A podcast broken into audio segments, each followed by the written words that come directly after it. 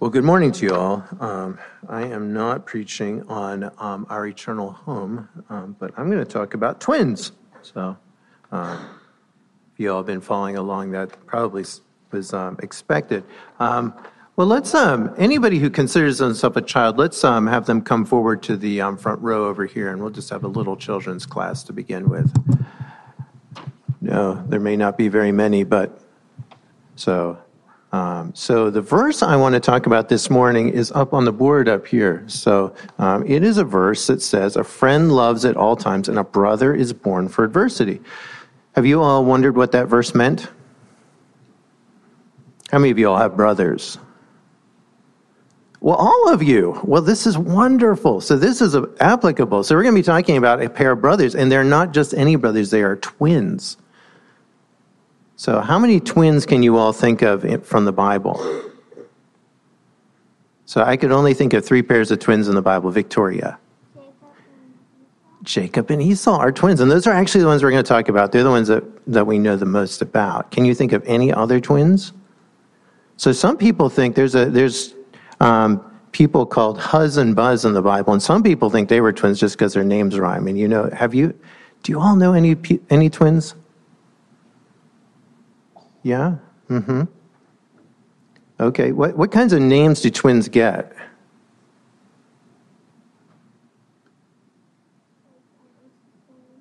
Almost the same, right? Sometimes people rhyme the names. So, like um, Moses and Hoses. No, they wouldn't name them things like that. That would be silly. Um, but I, I um, knew twins that were named Austin and Justin. Those almost rhyme, right?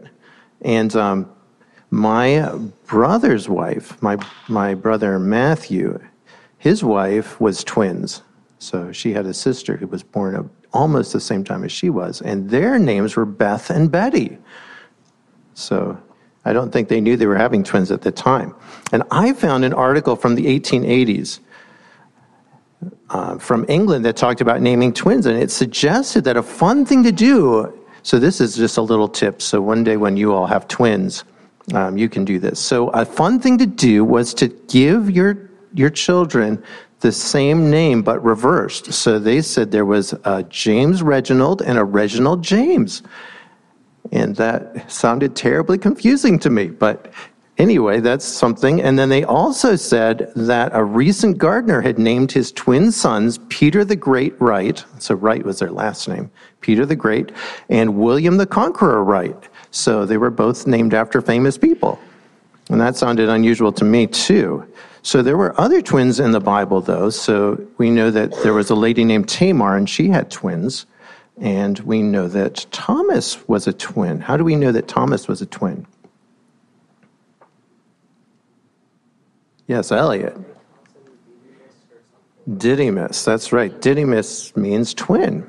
And some people think that his twin brother was Matthew because their names are always together in the list, but you don't know that for sure. So, so don't tell anybody that I told you that. So we're going to find out in the Bible passage today that Jacob and Esau, even though they were twins, they did not get along very well. Do you get along well with your brothers and sisters? Not always, right? There's sometimes that they can be aggravating. So, and I will be honest, my younger brother, so I'm sort of like Esau, right? Because I'm the older brother, and I have a younger brother who's about three years younger than me. And I did not get along with him when we were young. He was an aggravation. And so I would definitely not have sold him my birthright for a pot of stew, but he would do things like he would we would come down for breakfast in the morning and he would wait till i came down for breakfast and then he would put on a matching shirt to me. Can you imagine anything worse than matching your brother at school? You girls can't imagine that. It was terrible. And he did it just because he knew it would bother me. That's the worst of it. So fortunately he has received salvation and he, he doesn't match me much anymore. So anyway when I read this verse up here on the board, I thought that it said a brother is born to cause adversity. So, what does adversity mean?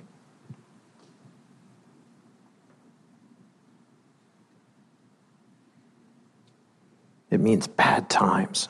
So, if you're going through adversity, it means um, like your shoelace came undone and you're tripping on it. That's adversity. So as, as I've come to be older, I realize that brothers can do a lot of things to help and encourage you when you are in adversity. So their brothers are helpful.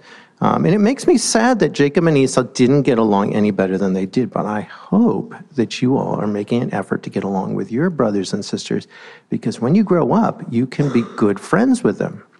So that's all that I have, so you all can go back to your parents.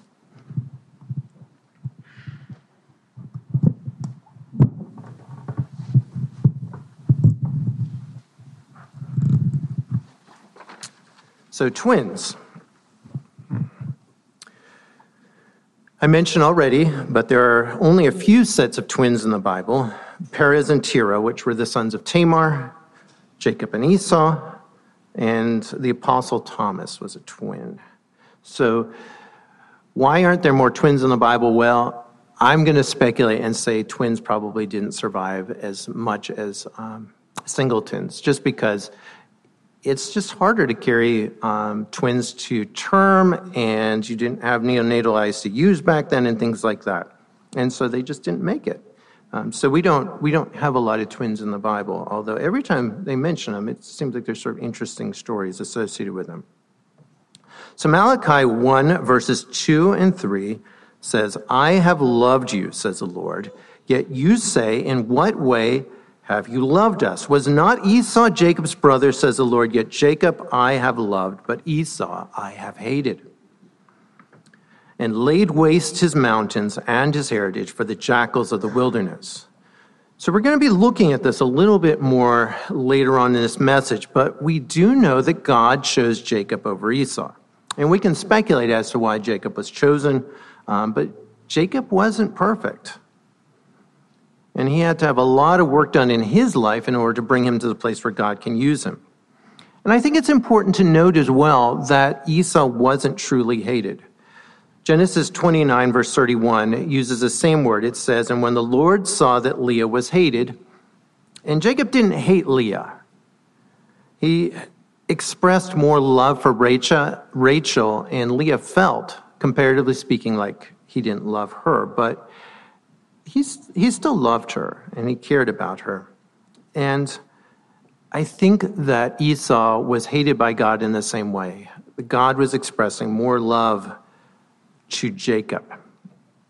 But certainly after everything that had transpired, Jacob had bought his birthright, stolen his blessing, and didn't seem to have anything negative happen to him. It would have felt pretty bad to Esau. And he would have said, You know, nothing bad ever happens to Jacob. He does all this terrible stuff and he just coasts along. There's a lot of uncertainty in this story that we would perceive at first. So, reading Jewish authors on the subject of Jacob and Esau, we do not see them unified in understanding who was serving who in the prophecy. In fact, Esau seems to have prospered before Jacob. So, there is a, a genealogy of Esau, and it talks about the rulers that descended from him that were ruling in Edom long before the children of Israel ever left Egypt. So we're going to begin in Genesis chapter 25. We're going to read verses 20 through 28. And this is uh, the story of Rebekah's pregnancy. So Genesis 25. Isaac was 40 years old when he took Rebekah as wife, the daughter of Bethuel, the Syrian of Padan Aram, the sister of Laban the Syrian. Now Isaac pleaded with the Lord for his wife because she was barren, and the Lord granted his plea, and Rebekah his wife conceived. But the children struggled together with her, within her, and she said, If all is well, why am I like this? So she went to inquire of the Lord. The Lord said to her, Two nations are in your womb, two peoples shall be separated from your body. One people shall be stronger than the other, and the older shall serve the younger. So when her days were fulfilled for her to give birth, indeed there were twins in her womb, and the first came out red. He was like a hairy garment all over, so they called his name Esau. After his, afterward, his brother came out, and his hand took hold of Esau's heel. So his name was called Jacob. Isaac was 60 years old when she bore them. So the boys grew, and Esau was a skillful hunter, a man of the field, but Jacob was a mild man, dwelling in tents. And Isaac loved Esau because he ate of his game, but Rebekah loved Jacob. So we begin here with a story of another woman struggling to conceive. And we don't know a whole lot about the situation. We only know it took about 20 years from the time that Isaac and Rebekah got married for her to have a child. And that's a long time. So, not as long as Abraham and Sarah waited to conceive Isaac, but still long enough that I know it was weighing on Rebekah's mind. And it's interesting that we don't find Isaac trying to figure out alternative ways to get an heir. I don't know the reason for this. Maybe Isaac was just a lot more passive than his father was, or Rebecca was more passive than Sarah was, or maybe they just learned lessons from Abraham and Sarah's situation. But regardless, the solution that he found was to plead for God on behalf of his wife. And this is a wonderful little tidbit. It's such a blessing to see a husband who sees his wife's distress and does not respond by complaining about how emotional she is or trying to get her to be more like him. He simply prayed for her in her distress. And sometimes I hear people say things like, My wife has issues. And it's almost as though, you know how, okay, so when doctors get sick, what do they tell doctors? Physician, heal thyself. They always say that. Uh, like, well, it's a virus, you know, I can't, can't heal myself of a virus. Uh, and it's, woman, fix thyself. You know, go out there and do something and come back to me whenever you're all whole again. And yet, there is a blessing when we realize that a husband and wife are one. And that means a number of things, but one of the most important things is that my wife's distress is my distress too. I am not okay with her feeling anguish alone. And if I can't help her through it, I will at least make certain that she knows that I am with her and I'm praying for her. And I'm going to go out on a limb here and say that this does not just apply to married couples, but we would do well to intercede with God on behalf of the people that we care about. When somebody in this church community, the people who are here, the people who are not here, is struggling, we need to lift them to the throne of grace and cry out on their behalf. And the end result is that God works something wonderful. Two wonderful things, right? She asks for a child and she gets two for the price of one. I'm not sure she was real excited about that. So, twins. Before the time of ultrasound, many times the first clue that doctors or midwives had that there were two babies inside was that the first baby came out and there's still something moving on the inside. In the church I was growing up in, um, this was back in the in the 90s. There was a a lady um, who was expecting, and she went to her doctor, and she told the doctor, "You know, I'm." This was her second um, second pregnancy. She said, "I'm sure I'm I'm sure I'm bigger this time than I was last time." The doctor said, "Oh, get out of here. That's what women always say. I'm showing sooner." And he said, "Don't worry about it." and um, they didn't get an ultrasound because of cost. And so after the first baby was born, the nurse still could hear a baby's heartbeat. And she said, Doctor, there's another one in there. So it was that Linda and Brian went home with two baby girls when they thought they were only bringing one home from the hospital. But Rebecca had a hard time of it. This was a difficult pregnancy. So twin pregnancies are hard on mothers Often they have worse morning sickness. Um, they're bigger than what they are because they've got twice as many babies inside, and sometimes they have contractions earlier than they would otherwise. And here we find Rebecca asking the question if all is well, why am I like this? Now, this is her first time expecting babies, and she didn't know, but she said, This just doesn't feel right. And of course, her mom was a long ways away. You know, moms always help out, right? Because you can call your mom on the phone and say, well, you know, what, what should it be like? And mom can say something. But no, I can't call Haran on the phone. They didn't have cell phones back then. That's a shocking thing to learn. So she knew that things weren't normal. She know what normal was, but she knew it wasn't normal. And so she went to inquire of the Lord. And no one really knows what this means. So it could have meant that she uh, went and talked to some prophet or oracle about what was going on. Most likely, it just meant that she prayed desperately to God, saying, I'm feeling awful, and please help me get through this. Help me understand why I feel so bad. And so God revealed something to Rebecca here. First of all, he told her she was expecting twins. And this could be a shock to anybody hearing this sort of news. I remember I had a, a mother that, um, when I was in Indiana, I delivered babies, and I, my brother would do ultrasounds for me. And so I sent her to, to see my brother to get an ultrasound done.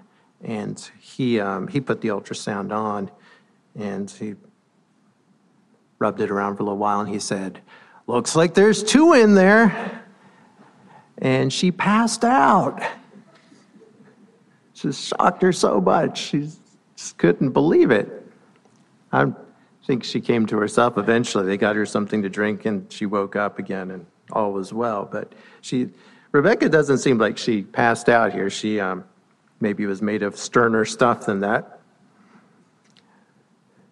But more than that, God told her that there are two different peoples in her womb. And of course, that makes sense. Like twins are two different people. But God meant something more than that, right? He meant that descending from these two men that were going to grow up from her babies would be two different people groups. Esau would eventually become the father to the Edomites, while Jacob would become father to the nation of Israel. And God told her that one of the peoples would be stronger than the other, and that the older would serve the younger. And it's interesting to note that when Isaac blessed Esau later on, he specifically told him, It shall come to pass when you become restless that you shall break his yoke from your neck.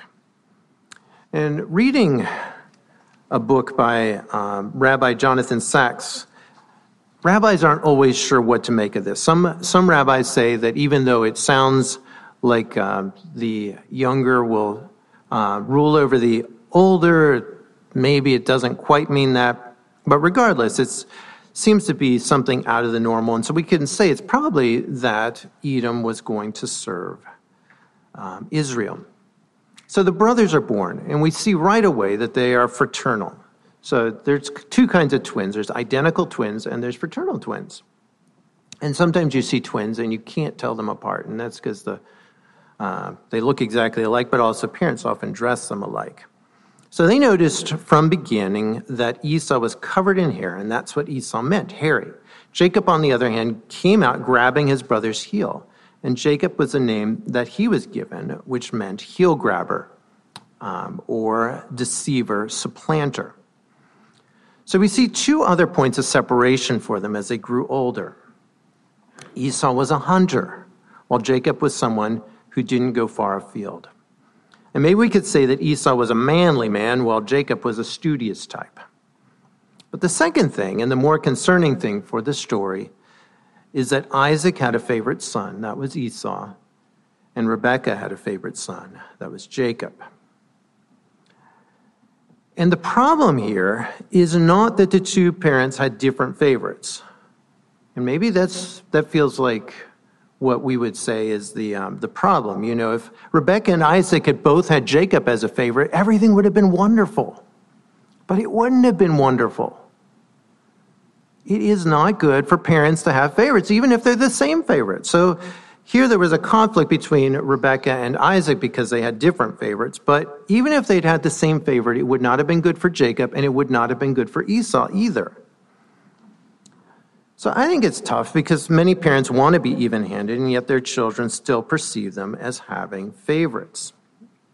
So I've known children who were uh, considered to be teachers' pets. So this is not parents, but the teacher teacher seems to like this child better than the other children. And often the issue is simply that they don't get in trouble as much as the other children. So they if, if you are better behaved, you often are the teacher's pet just because you don't get in trouble as much. If you get in trouble all the time, it's, you know, the teacher's aggravated with you. And the same thing probably happens in homes. But it isn't clear as to why the parents here treated their children differently. It just says that Isaac liked the game that Esau brought in, so they say the man, way to a man's heart is through his stomach. And maybe Rebecca liked the fact that Jacob was around the tents and could help out with the cooking responsibility. So let's go on to Genesis 25, verses 29 through 34. This is the stew. Now Jacob cooked a stew, and Esau came in from the field, and he was weary. And Esau said to Jacob, Please feed me with that same red stew, for I am weary. Therefore his name was called Edom. But Jacob said, Sell me your birthright as of this day. And Esau said, Look, I'm about to die, so what is this birthright to me? Then Jacob said, Swear to me as of this day. So he swore to him and sold his birthright to Jacob. And Jacob gave Esau bread and stew of lentils, and then he ate and drank, arose, and went his way. Thus Esau despised his birthright. So, what is a birthright? Well, the eldest son was the one who would lead out after the death of his father. And you could probably talk to Dama about this sort of thing because I think in Nigeria and um, their tribes, they often have more of this kind of structure than what we have in this country. Um, but on the death of his father, all of the father's possessions would be divided among his sons, and the oldest son would get two portions. So in the case of Isaac, his wealth would be divided into three portions and two thirds of it would go to the oldest son, that would be Esau, and one third would go to the younger son. And so after this swap, Jacob would get two thirds and Esau would get one third. So Esau came in exhausted from hunting. He was famished. And I can imagine just what he sounded like because my children are often on the edge of starvation. So this may be shocking to you but we seldom feed our children until they are ravenous with hungry, hunger. I'm joking, of course. Uh, sometimes it seems like they've no sooner finished eating before they're asking what is going to be served at the next meal. You all probably don't deal with this in your homes. So Esau came in and he was really hungry and Jacob was cooking up a stew of lentils. The Hebrew word here for stew is nezid, and it would have indicated a little thicker result compared to a soup. So the Jews would have used grains like barley with beans, lentils, or peas, onions, garlic for flavoring, and they would eat this alongside bread, which they had with every meal. And the interesting thing is that lentils are only red before they are fully cooked. So once they're fully cooked, they turn yellowish or brown in color. So many people see this as saying that Esau was not willing to wait for the stew to be fully cooked, but he scarfed it down half raw. And I, I remember at a, um, at a potluck that someone had brought black beans. And, and somehow they didn't cook the black beans all the way through. And um, I think you have to soak black beans, like the dried black beans, before you before you cook them. And then, anyway, so they were really crunchy. They, I thought they'd put walnuts in their, um, in their rice and beans. And I said something to Lane afterwards. I said, did they put walnuts in that? She said, no, it just wasn't fully cooked. So I can't imagine eating this stuff that was just only partly cooked. But regardless, Esau wanted this stew, and he wanted it before it was done. And Jacob refused to give it to him unless Esau first gave him the birthright. As we've already mentioned, the birthright was something that would make Esau the head of the family upon the death of his father and give him two thirds of his father's possessions upon his father's death.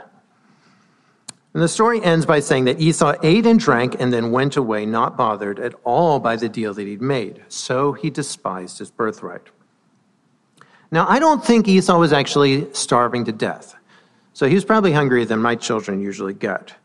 But I have recently read the book Unbroken, and it tells a story, among other things, about two American pilots who survived on a raft for 47 days. And they made it by catching a few fish, birds, and capturing rainwater. And I guarantee that if you'd approached them on day 30 or day 40, they would have done anything, including give away their birthright in exchange for a pot of stew. They were literally starving to death. But when they got off the raft, they weren't walking. They had extremely weak muscles, and people who are starving to death don't act like Esau. They don't eat a, a bowl of stew and then just go walking off into the, the distance. So Esau was really exaggerating here. He was definitely not at death's door, even though he thought for whatever reason he was. Because he said, you know, if, if I don't get this stew, I'm going to die, and then that birthright will go to you anyway. So what difference? But he was probably not going to die very quickly. So, lessons from this story. So, first of all, this story tells us something about the character of the two brothers. They had a poor relationship. So Esau did not express any surprise that Jacob would attempt to use his hunger to gain an advantage over him. And I can't imagine doing this to one of my brothers. I, I, don't cook soup very often or stew. But if one of my brothers had showed up saying he was dying of hunger, after making fun of him for the fact that he wasn't really dying of hunger, I would have just given him some. And I wouldn't ask him what he has in his pockets or what he could give me to, to buy this soup from me. I just would give it to him. But Jacob was ready to just take whatever advantage he could of Esau. Second, Esau was someone who lived in the present. So we've all known people like this, haven't we? These people overvalue present gratification over anything in the future. So I had a brother who could seldom save money. As soon as he earned some money, he was thinking about what he could buy with that money. They'd invented Legos back then. He thought about the, the Lego he could buy, or he, you know, whatever else it was. And so he seldom ever had any money. I mean, he had the stuff that the money bought um, until it got lost. But this is the sort of person that Esau was. Esau lived in the present. And the third thing is that Jacob was a conniver. He was a sort of person that you simply didn't want to deal with because he would take advantage of you in any way that he possibly could. Proverbs 20, verse 14 says, It is good for nothing, cries the buyer, but when he has gone his way, then he boasts. If any of you all have been in a marketplace in Central America, you understand this concept. You go into the uh, stall and you say, Quanto le vale? And the, um, the, the person who's selling stuff will, will come out and he'll, he'll tell you, you know, 20. He'll, he'll tell you it's worth $20 well, they don't have dollars in Central America. Well, they do in El Salvador. But he'll tell you a, a, high price, and then you'll say, "Oh no, it's not. It's definitely not worth that. Why that man down the at the other stall? He'll sell it to me for only sixteen, and then you haggle back and forth. He'll tell you about how this is better than the other man's thing, and then you you walk away and you you've got your your deal, and you're really proud of it. I've I've gotten a good deal. Now, don't try this at TJ Maxx, it doesn't work there. So, so Jacob is ready to get anything he can out of the people around him, even people that he's related to. You know, usually people sort of give a, a, free pass to the people around them that they're related to, but he was willing to deceive people if he thought he could get an advantage.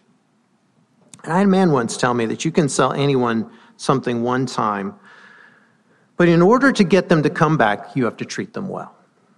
So once somebody made a, a, business dealing with Jacob, they probably wouldn't come back to Jacob a second time and ask him to, to do another deal with them. They, they realized what sort of person Jacob was.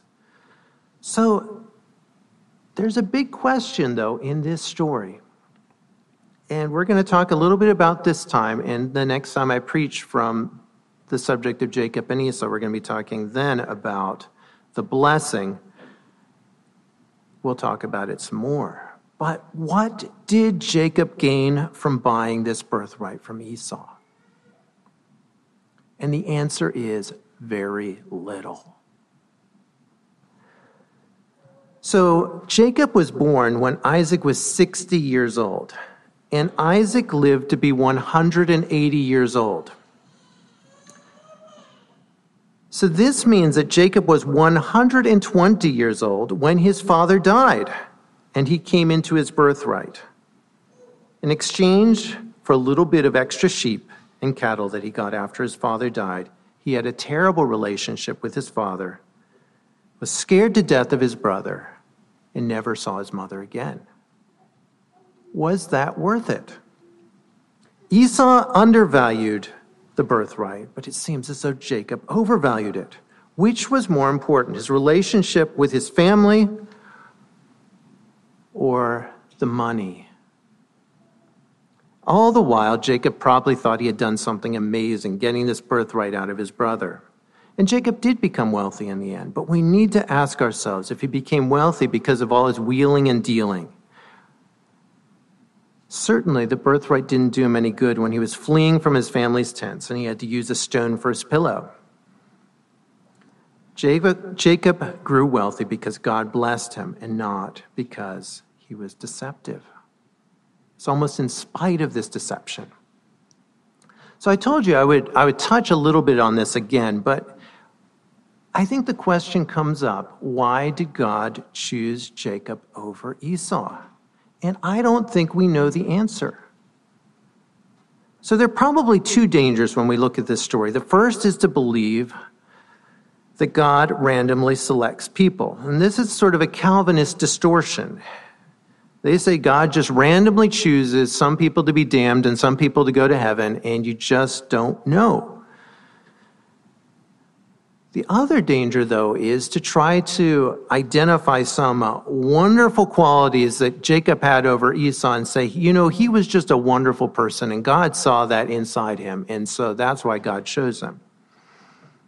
When I look at this story, I see that Jacob and Esau were both problematic individuals. Neither one of them was focused on God in a relationship with him.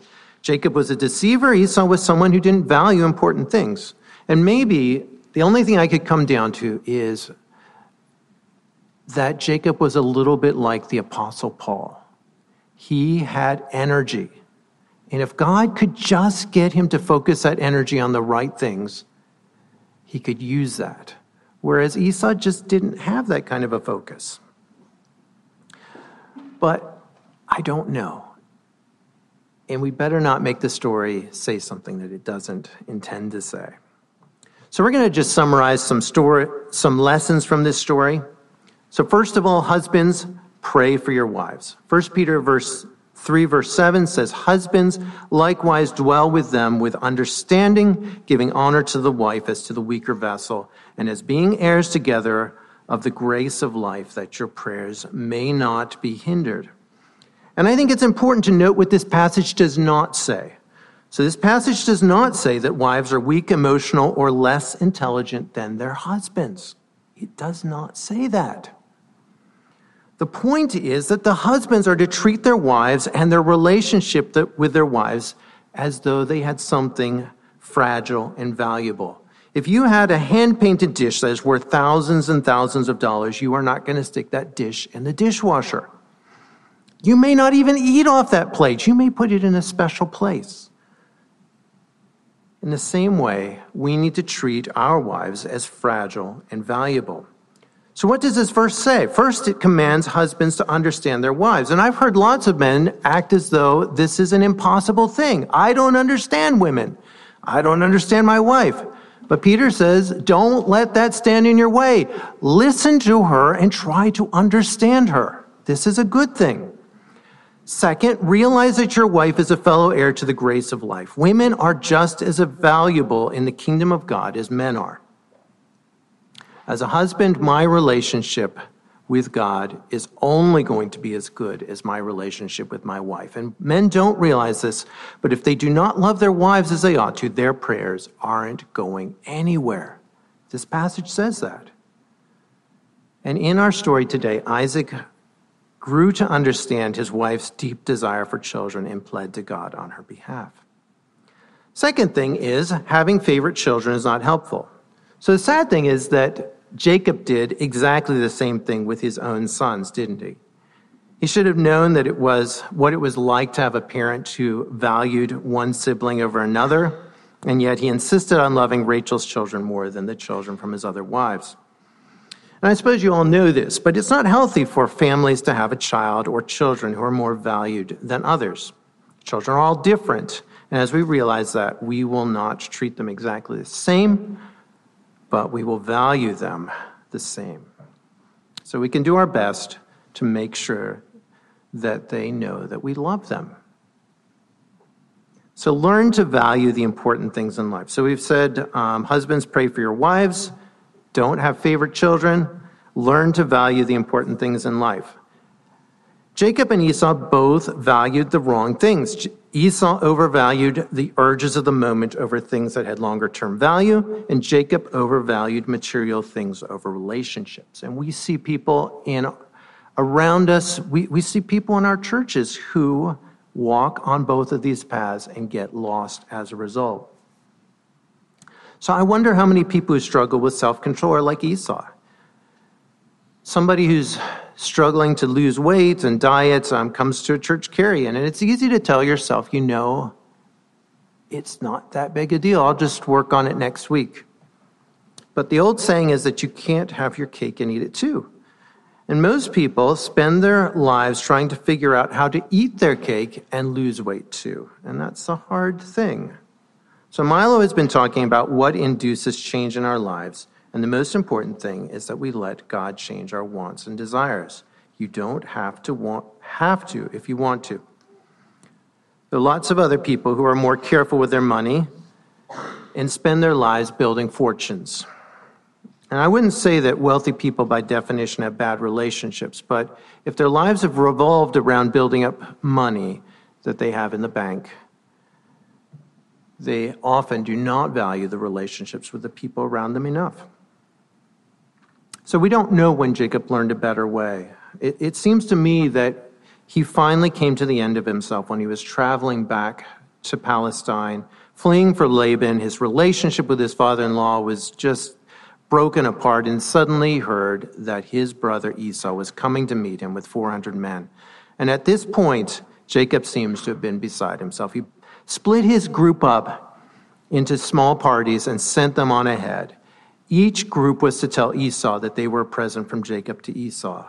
There, on the other side of the Jabbok brook, Jacob spent a night without any of his entourage present. He was scared to death of Esau and was willing to give everything up just to see that the relationship would be ended and without his bloodshed. So I don't know that Jacob saw Esau as important. But here he was willing to give up all that material stuff he'd worked so hard to earn in order to see that relationship healed. Jesus told people in the Sermon on the Mount, no one can serve two masters, for either he will hate the one and love the other, or else he will be loyal to the one and despise the other. You cannot serve God and mammon. The point is that you choose what you have a relationship with. And you ch- if you choose a relationship with money, you will by definition decrease your relationship with God and with the people around you. Final thing to consider is that God often does give sufficient material things to people who are serving Him wholeheartedly. This is not a guarantee, and I don't want anyone going away from this saying, you know, John said that if you follow God's way, He'll make you rich. That's not what I'm saying at all. But I am saying that if we follow God's way, He will make sure that we are satisfied. And that's a different thing, isn't it? In conclusion, Isaac and Rebekah's household was quite dysfunctional. They each had their favorite sons. They didn't communicate well or much as their sons got older. Isaac seems to have been passive, a little clueless about what was going on in his household. And Rebekah seems to have been deceptive and not open about her motivations. The end result was not good for either Jacob or Esau. And maybe the biggest thing that I see is that God sees not only who we are today, he also sees our potential for the future. 1 Corinthians 2, verse 9 says, But as it is written, eye has not seen, nor ear heard, nor has entered into the heart of man the things which God has prepared for those who love him. And I think we take these sorts of verses out of context. The point is not that we're going to come home from church today and find a check for $10 million waiting for us nor that God is planning to give us a whole bunch of material things. The whole point of this passage is that God is unexpected from our perspective. These are the important things. Number one, God loves us. Number two, God is unexpected. Number three, God is smart and has a plan. Just because humans around you have a plan doesn't mean that things are going to work out. But when God has a plan, things happen. More than anything, God knows us and will find the right place for us. Sometimes I find myself using a screwdriver for a, a hammer or, or something like that. And there are times that we ask people around us to fill roles that are not ideal for them. But when God has a place designed for us, it will be per- perfect for us, even if it takes time for us to have all the edges knocked off, just like happened with Jacob.